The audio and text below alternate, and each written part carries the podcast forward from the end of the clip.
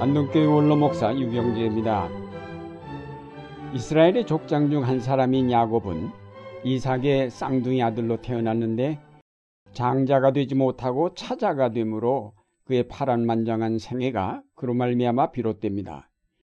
그는 장자권을 차지하려고 형을 꼬여 파축한 그릇으로 그 고난을 넘겨받았고 아버지를 속여 장자에게 주는 아버지의 마지막 축복을 받아내는 데 성공하였습니다.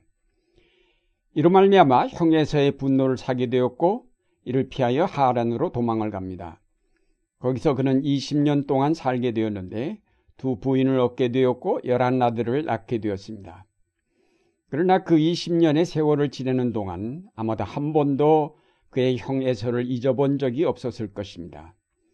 야곱은 언젠가 형과 화해하지 않고는 안 된다는 사실을 알았고 자기가 받을 벌이 있다면 그것을 기꺼이 받음으로 20년간 그를 짓눌렀던 죄책감에서 해방되어 자유하고 싶었을 것입니다. 삼촌 라반과의 불화 때문에 야곱은 마침내 20년간의 망명 생활을 끝내고 고향 땅을 향하여 무거운 발걸음을 옮겼습니다. 그는 형제소와 만나기로 작정하고 가나안을 향해 온 가족을 이끌고 나갔습니다. 만약에 형이 자기를 용서하지 않을 경우 자기 가족과 대부분의 재산을 다 잃어버릴 것이라는 각오도 하였습니다. 그런 절박한 그의 상황을 야복 강가에 홀로 남아 엎드린 그의 모습 속에서 우리는 읽을 수 있습니다. 야곱은 그 강가에서 어떤 사람을 만나 그와 씨름하였는데 어떤 사람은 인간의 모습을 입고 내려오신 하나님 자신이셨습니다.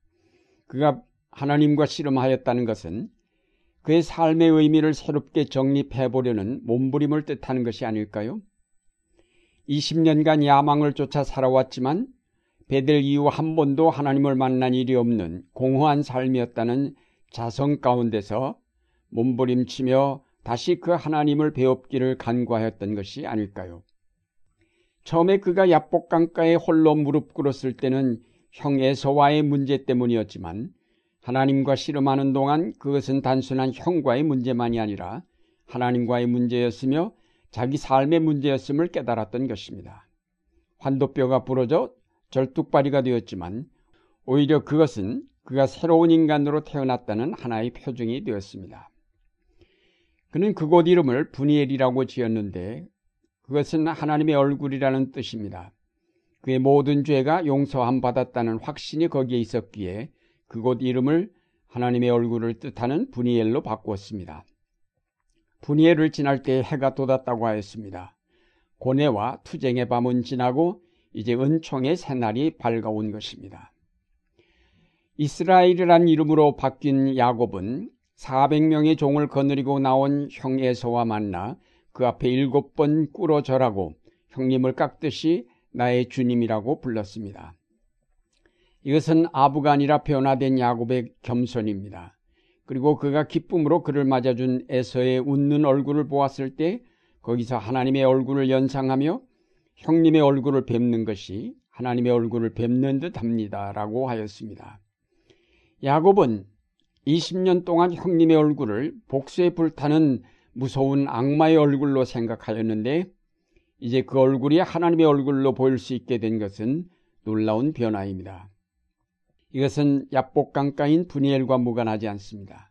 거기서 그가 하나님을 대면하면서 크게 은총을 입는 순간 그의 이제까지의 모든 생각이 바뀌게 되었고 동시에 하나님께서 에서의 마음도 바꾸어 놓으셨습니다. 하나님과 대면하여 화해한 사람은 모든 인간으로 더불어 화해할 수 있게 됩니다. 우리는 야곱의 이야기가 단순한 옛날 얘기가 아니라 바로 우리의 삶을 조명해주고 있음에 주목하고자 합니다. 오늘날 우리의 삶을 돌아볼 때 야곱처럼 욕망에 사로잡혀 형제를 속이고 이웃을 해쳐 자기의 유익을 구하는 이기적인 삶임을 발견하게 됩니다. 특별히 오늘날 분단된 이 땅에 사는 우리에게는 불신을 키우는 교육, 교육이 강화되므로 이 불신의 씨앗이 남북 간에만 뿌려진 것이 아니라 그 씨앗은 바로 우리 사회를 좀먹고 우리 가정을 파괴하고 있습니다.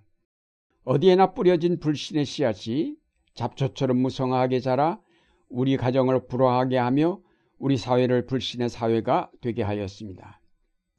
한번 뿌려진 이 불신의 씨앗은 좀처럼 그 뿌리를 뽑기가 쉽지 않습니다. 아내가 남편을 불신하기 시작하면 마침내는 이혼할 수밖에 없습니다. 국민이 정권을 불신하기 시작하면 그 정권은 아무것도 할 수 없습니다. 분단 70년 동안 깊어진 불신의 뿌리들은 이제는 어쩔 수 없는 거목으로 자라 우리 가정을 붕괴시키고 우리 사회를 혼란으로 몰아넣었으며 이 민족의 분단을 고착화하였습니다. 그러나 우리는 우리의 가정을 이렇게 불화한 상태로 방치한 채 평안할 수 없습니다. 이 사회가 이렇게 혼란된 상태 속에서 우리는 안정을 찾을 수가 없습니다. 이 민족의 분단을 그대로 두어둔 채 우리는 평화를 구가할 수 없습니다. 이제 야곱이 문제를 해결하려고 야복강가에 나간 것처럼 우리 모두가 야복강가를 찾아가야 하겠습니다. 하나님께서는 이 불신의 세계를 치료하시려고 성자 예수 그리스도를 십자가에 내어 주셨습니다. 이 골고다 언덕이야말로 야복강가가 되게 하셨습니다. 하나님의 얼굴을 대면할 수 있는 분이엘이 되게 하셨습니다. 우리가 이 골고다 앞에 나아가 그 십자가를 부여잡고 씨름을 하여야 하겠습니다. 우리 가정에 누군가가 먼저 야복강가에 꿇 엎드려 씨름을 할 때 그 가정에 분이엘의 아침이 동토올 것입니다. 우리 사회에 누군가가 먼저 골고다 언덕의 십자가를 부여잡고 씨름할 때 부활의 아침이 동토올 것입니다. 남북한 중에 누군가가 먼저 그리스도의 얼굴에 있는 하나님의 영광을 볼 수 있을 때 통일의 여명이 밝아올 것입니다. 이 불안한 가정을 회복하고 이 불신의 사회를 치료하며 이 분단된 조국을 통일시키는 길은 먼저 하나님의 얼굴을 대면하는 데 있습니다. 하나님과 화해함 없이 인간의 화해가 이루어질 수 없습니다. 화해의 역사는 하나님 안에서만 가능한 역사입니다. 우리가 이 사실을 깨닫고 우리 삶 속에 하나님의 화해를 받아들이는 것이 중요합니다. 우리가 하나님의 얼굴을 뵙는 것은 그리스도의 보혈이 우리의 죄를 소멸하고 우리를 깨끗하게 하셨다는 사실을 전제로 하여 가능합니다. 마음이 깨끗한 사람은 복이 있다. 그들이 하나님을 볼 것이라고 한 대로 그리스도의 피로 우리의 마음이 깨끗하게 될 때에 하나님을 뵙게 됩니다. 하나님의 얼굴을 배움는다는 것은 과거에 나는 죽고 새로운 내가 탄생함을 뜻합니다. 내 마음속에 깊이 새겨졌던 모든 악마의 얼굴은 지워지고 거기에 하나님의 형상이 이루어지게 되는 것입니다.